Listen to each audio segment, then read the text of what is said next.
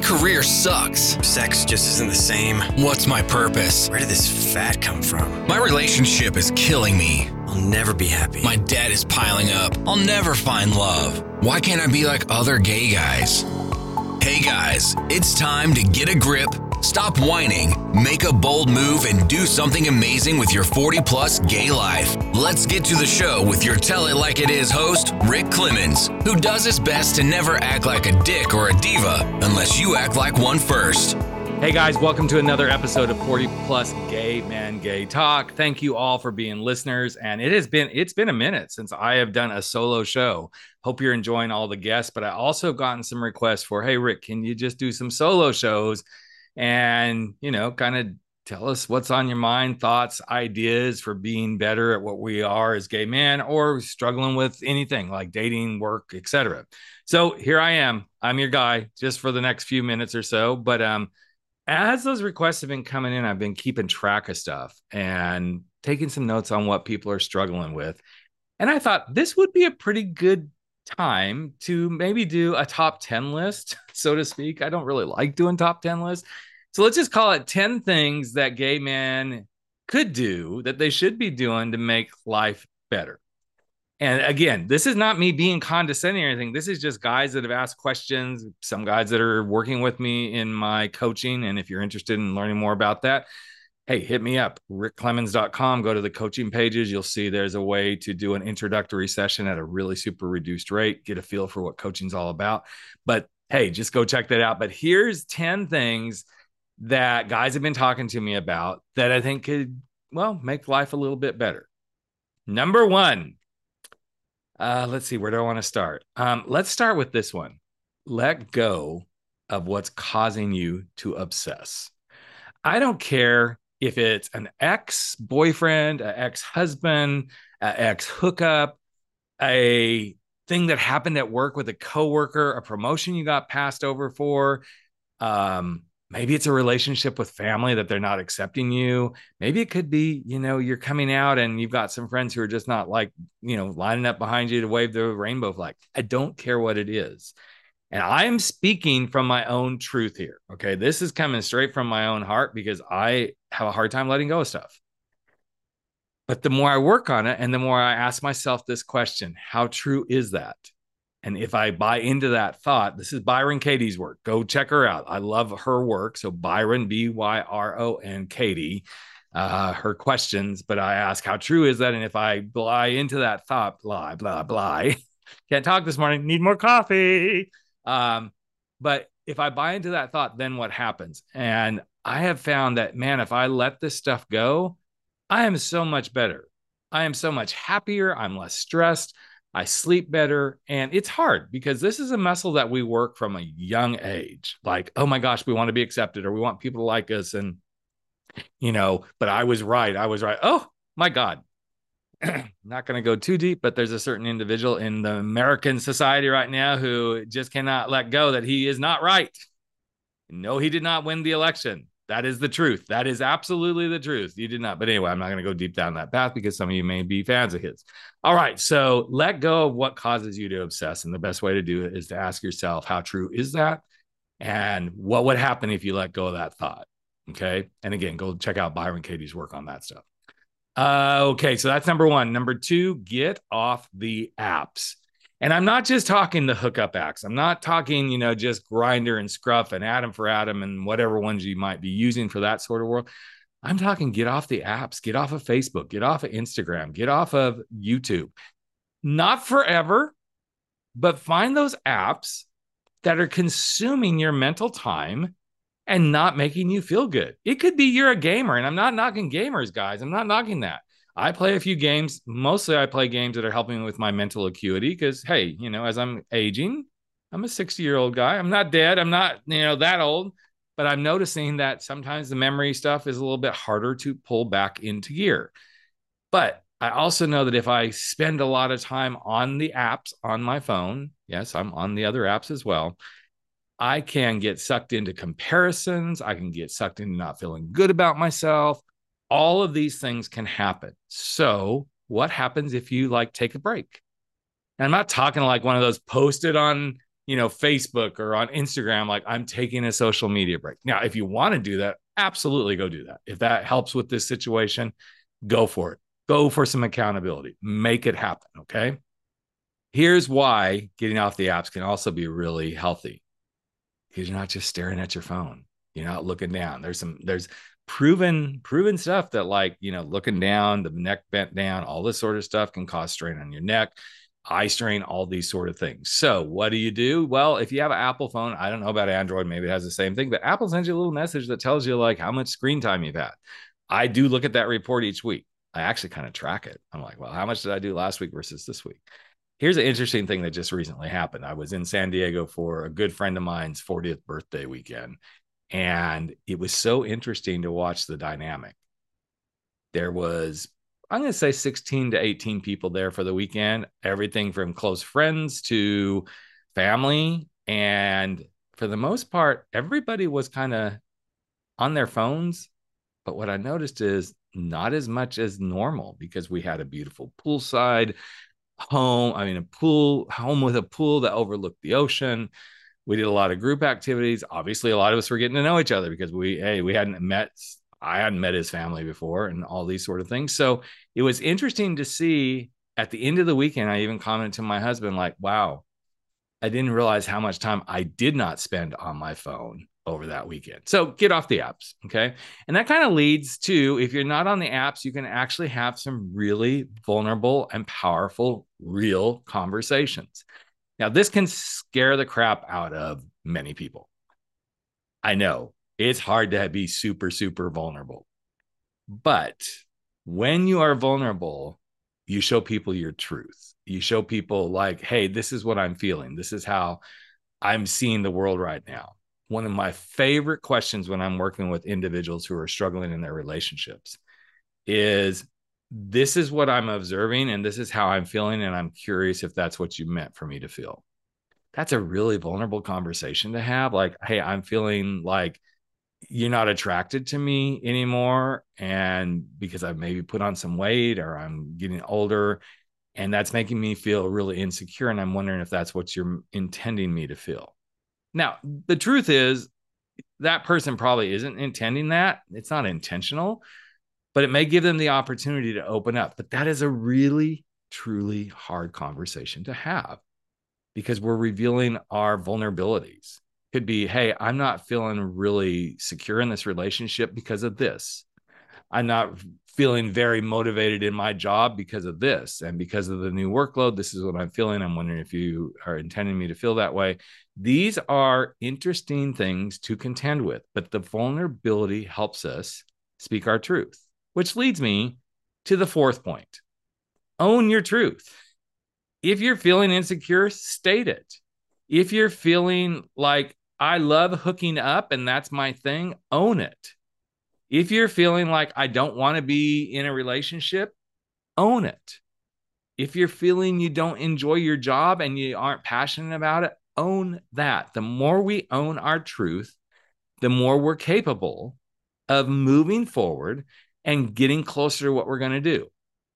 So, here's a little exercise for those of you guys who want to jump into this one. It's kind of a combination of the whole vulnerable conversation and owning your truth. Sometimes you have to have a vulnerable conversation with yourself. But here's the exercise if there's something you're hung up on, like if you're stuck in your bullshit, I just call it out. If you're really stuck in your bullshit in your own head, I want you to write down what you're stuck in relationships, not being able to find a boyfriend, not feeling, you know, good enough to go for that promotion. You're feeling socially insecure. Um, you can't lose weight. Okay. So write it down. then ask yourself the question so is that really true is that really true that i can't move past this is that really true i'm doing okay and you need to answer that question like honestly because if it's true then we need to move on and i'm going to tell you how to move on from there if it's not true we're also going to move on so let's start with if it's true if it's true then what's causing you to feel that that's true like write down the points like i've let's use weight loss I've been going to the gym. I've been eating healthy. I've been and and really look at all those things. Make every one of those statements part of the truth, but make sure they are truly part of the truth. Because what I can tell you, and I'll use my own journey along those lines, I've been doing really good, dropped about 40 pounds. I would like to drop another 20, but I've plateaued. When I think about it, I'm like, well, I just can't. I need some more help. Well, here's the truth I have been pretty sedentary. I do get to the gym, I do get out and swim. Now, if the weather is getting warmer, I'll probably get out and cycle a little bit, build everything back up. But I have not been doing the exercise. But guess what? My first response to my doctor was, Yeah, I'm getting good exercise doing this. Okay, I am exercising, but I get to the gym and I'm like, Oh, screw it. I'm I'm only going to get in a 20 minute workout. That that's better than nothing. Okay. When I hop on my Peloton bike, I only do 20 minute rides. Again, better than nothing. But what if I went for 10 more minutes? So really look at what you're saying you're doing and question it. Because if you're questioning it, that's where there's room for improvement. Okay, so now let's go back if you answer that question no. Is if that's not true, why are you making it true?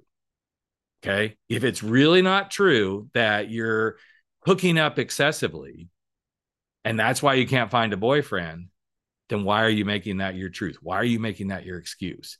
This is where you dig in. You don't need a therapist for any of this. You don't need me as a coach, although I'd love to coach you through this if this is one of the big things about getting past your bullshit that you're really struggling with. You know, really dig into this because whether it's a yes or a no, we need to dig on in. Okay. So part of this can lead you to my next point go spend some time alone. I know it's scary, yet I love when I get to spend time alone. Now, I get to spend quite a bit of time alone because I work from home. And like literally right before I started recording this podcast, hubby went off to work. So now the house is completely quiet. I don't consider that quote alone time per se because I'm busy working, but it is time with myself. What I do consider alone time is my Fridays. On Fridays, I pretty much don't have any coaching sessions. However, if you want a coaching session, I'd make room for you. Um, I also don't coach for my other gig that I do. And I literally just work on my business and work on their business. It's quiet time to work, but I get away and I spend time with myself on that day. Whether it's a walk along the beach, whether it's a quick just ride, you know, on my bike, I give myself permission to have alone time. This is so important, especially for us guys that came out late in life because I wasn't used to being alone. It's scary to be alone because the loneliness and everything starts to set in. But define alone versus loneliness. You can be alone with yourself, and loneliness does not have to be any part of that equation. In fact, if you're making loneliness part of that equation, that's probably where there's some beautiful work for you to do about really learning to be with yourself what I've learned is when I get the opportunity to be with myself and have those conversations, I work stuff out. I don't, again, I don't need my coach. I don't need a therapist to do this. It's just beautiful opportunity for me to work through some of that stuff. In fact, oftentimes that brings me to my next point of I learn that I'm going to go try something that pushes me out of my comfort zone, pushes me to my limits because I'm thinking through it like, okay, I'm going to do this. I'm going to reach out. I'm going to, you know, right now I'm trying to get book agent. Something that I've been struggling with. Like, I'm afraid, I'm afraid. Well, I don't know why I'm afraid. Well, I do know why I'm afraid because if this happens, I got to work this into my schedule. If this happens, there's a whole lot more vulnerability. I could be told some no's. I could be told there's some rewrites that need to be done. I could get called on the carpet for, hey, Rick, this book is bullshit. But I'm ready to push myself to those limits because by doing that, I get to enjoy something that I have created. In fact, being with myself is part of the way that I got that book written. Being with myself helped me put some of those vulnerable conversations into the book. By spending time alone, I really worked in that space. And it actually helped me realize I really obsess about stuff. In fact, that book was a big piece of me realizing, let's shit go, Rick. Let it go. There's a few chapters in there about that. Okay, so we have, let me kind of kind of go through everything that we've done so far. Like go what causes you to obsess, get off the apps, have vulnerable conversations, um, spend some time alone, own your truth, try something that pushes your limits. In fact, with the pushing your limits, I'm not talking about skydiving, could be one of those things. Pushing your limits could be simply saying hello to a guy that you think might be gay could be saying hello to somebody on the apps, even though I said get off the apps. That was another one of the points. Um, Maybe you're going to start saying hi to some of these guys that you're like, they're so out of my league. You never know. You never know. So do some of these things. So let's see, where were we? Spend time alone. Oh, if you're going to be saying things to guys, meeting guys, and all this sort of stuff, and you want to get out of loneliness and you want to gain some self confidence, guess what? One of the very best ways to have a really amazing conversation that might even lead to a vulnerable conversation is be interested. Be truly interested in the other person. It isn't about you. We all do this. We all get in conversations and then quickly can turn it. I'm really guilty of this. And I've been working on this a lot lately because I'm like, wow, it doesn't always have to be about me. As soon as somebody says something, I am known to jump right in. Oh, yeah, I know, no, no. I don't want to be the guy that knows knows everything and has done everything. In fact, this past weekend, I tried to be super interested in everybody there at the party because I'm like working on this. This is a muscle that I'm working, guys. So, how do you be interested? Listen to what they're saying, ask questions, be curious, follow it up with something else that gets them to talk more about themselves. Now, yes, this can get old in a moment. In a hot minute, could get really old because some people, if you open that door, they will continue to talk and talk and talk and talk about themselves. And then you're like, well, okay, this isn't very fun. I'd love it if they knew how to reciprocate that. Well, most of us as human beings, here's the hot flash news story. We don't know how to do this. In fact, most of us either don't know how to talk about ourselves because that's scary because we feel like we're doing it wrong, or we talk too much about ourselves. So, to be interested dive into them. But also don't be afraid when the timing is right to bring it back to you and then dive back into them and then bring it back to you. I don't remember who said this to me. One of my mentors said it along the years, and I can't exactly remember where I heard it. It's something that they probably heard from somebody. So I'm sure some of you already heard this. be interested, not interesting. Now, here's what happens when you're in a conversation. If it went really well, most people will walk away from a conversation with you where you've been interested and saying, that guy was really interesting. He was really into having good conversations. That's what you want. So work on your being interested piece. Ask questions that help move the conversation along. Be curious about them. Um, delve into something that strikes your fancy that they said that maybe they didn't realize would be something that would strike somebody's fancy. All of this is leading to don't be afraid to have a conversation with somebody that's completely different than you. And I'm going to use the elders in our gay community as an example and the Gen Zers. What would they have in common? Well, that's the reason to have a conversation. I think too often in our gay community, we find those that are our like type, which that's totally cool. We that's how we have our circles of friends, right? I feel like we have lost the ability to have conversations with anybody that's not in our same circle or circle of interest. And I guess maybe this is coming from me as a guy who's, quote, an elder in our community. I'm 60 years old. I don't feel like I'm an elder. And I definitely don't feel like I'm an elder in our community only because I came out later in life. But I came out at 36 now I'm 60, so you know, do the math 20, whatever, 24 years of being out as a gay man. I guess I have some elder wisdom. I wish more younger guys would be interested in having those conversations about the elder wisdom. I also wish some of us older guys would be interested in having some conversations about the younger wisdom because there's so much beauty in having these conversations. In fact, a friend of mine recently wrote a book, and it's such an interesting book simply because it showcases the wisdom of teenage girls.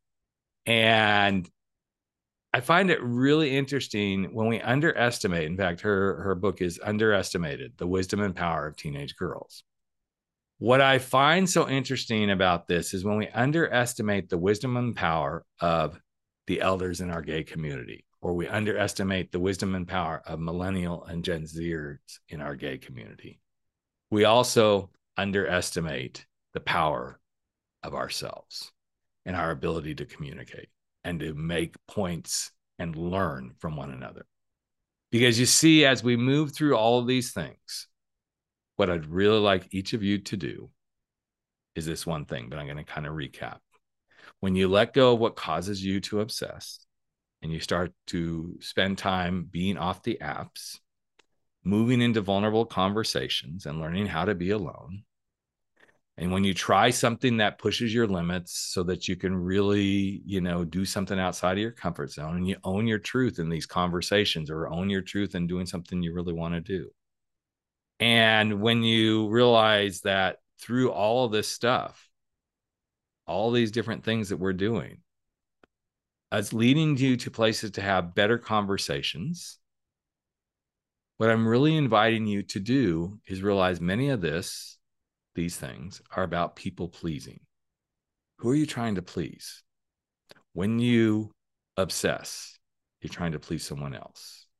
When you're stuck on the apps and trying to get that attention, yes, you want something from somebody, but who are you trying to impress? If you are afraid to have a vulnerable conversation, you're trying to people please. If you're afraid of spending time alone, maybe you're afraid of, you know, being seen as, oh, this person just likes to isolate and I don't want people to think of those things. When you don't push your limits and go do something that makes you happy, what's that tied to? Who's that tied to? If you're afraid to own your truth, who are you pleasing by not saying, This is my truth? This is what I believe in? Because you see, the more you look at these things and you realize that if you're afraid to even have a conversation with someone who's an elder in the community or someone who's slightly younger, I've had some amazing conversations with people. I'm a boomer, barely a boomer. I've had amazing conversations with Gen Zers, millennials, um, you know, Gen Xers, learning about how they function and how they think all of these things come from learning that if I don't do some of this, I can get really obsessed. And when I'm in a space of obsession, I'm not happy. I'm not getting anything done that's worthwhile. So, where is this all leading? And I don't care if you use these 10 things, I'm going to run through them one last time before I give you number 10. Let go of what causes you to obsess. Get off the apps have a vulnerable conversation, spend time alone, be interested, not just interesting. Try something that pushes your limits, own your truth, stop people pleasing, have a conversation with a gay elder or a Gen Zer. When all this gets done, what I'd like you to do is think about if you could write a manifesto, that thing that you live by, and you could write 10 things that are your gay manifesto for you to live your life as your truth as a gay man, what would you put on your gay manifesto to make your life even better, guys? I don't care what it is. Go have fun with it. Don't make it super serious. But if you want to make it serious, cool. What I would suggest is if you write this manifesto, and if any of you want a copy of the manifesto that I've written that I give out from time to time, let me know. It's actually a pretty pretty interesting thing to see the manifesto that I've put together. In fact, I believe it may be available. No, it's not available any longer on my website. So you'll have to email me, rick at rickclemons.com. Say, hey, Rick, I want the manifesto. Maybe it'll be a great way for you to have a guide. But the whole point of this is for you to create something that helps you keep moving forward. And every step of the way, I'm going to invite you to go back to Byron Katie's work and ask the questions Is that true? And if I'm buying into that thought, how is that affecting my life? So, guys, those are 10 things that I put together I feel like could really help just about anyone as a gay man live a better life. And there's plenty more. But again, if you would like a copy of the manifesto, please email me, rick at Rick Clemons, R I C K C L E-M-O-N-S.com. Say, hey, I'd love to see the manifesto you put together. And if nothing else, hop onto my website, go to the coaching page, say you'd like to have an introductory session at a super reduced rate, and let's see if coaching could be for you. I'd love to chat with you about that and see what's going on. What I can guarantee you is, even from that conversation, you'll walk away with some action steps to move yourself forward. So thank you guys for being part of my community and listening to my podcast. Like I said, every few weeks now, there's going to be a solo show. If there's something you would like me to address on a solo show, please email me. Email me. I can hardly talk still at rick at rickclemons.com. And I would love to talk about whatever is important to you. But until the next show, and make sure you are checking out what's coming up. We've got some great shows coming up for you in the next few weeks everything from you know people talking about aging people talking about how to you know like really truly be more of yourself. We've got some people that are out there in the world of entertainment. We have a friend of mine who has an amazing app that helps you feel listened to and heard. Um, just just some great people coming up. So make sure you are tuned in dialed in to listening to what is just around the corner and thanks again for being part of my world, part of my life, and part of my podcast. I so appreciate each one of you. And now go out there and dump your excuses, face your fears, and live your unapologetic life as a gay man. Take care and have a great day. That's a wrap for 40 Plus. Gay men, gay talk, where size doesn't matter. We drop our bullshit, get over our screwed up fears, make bold moves, and live life without apologies. Don't forget to join us on Facebook at 40 Plus Gay Men, Gay Talk, where the conversations continue.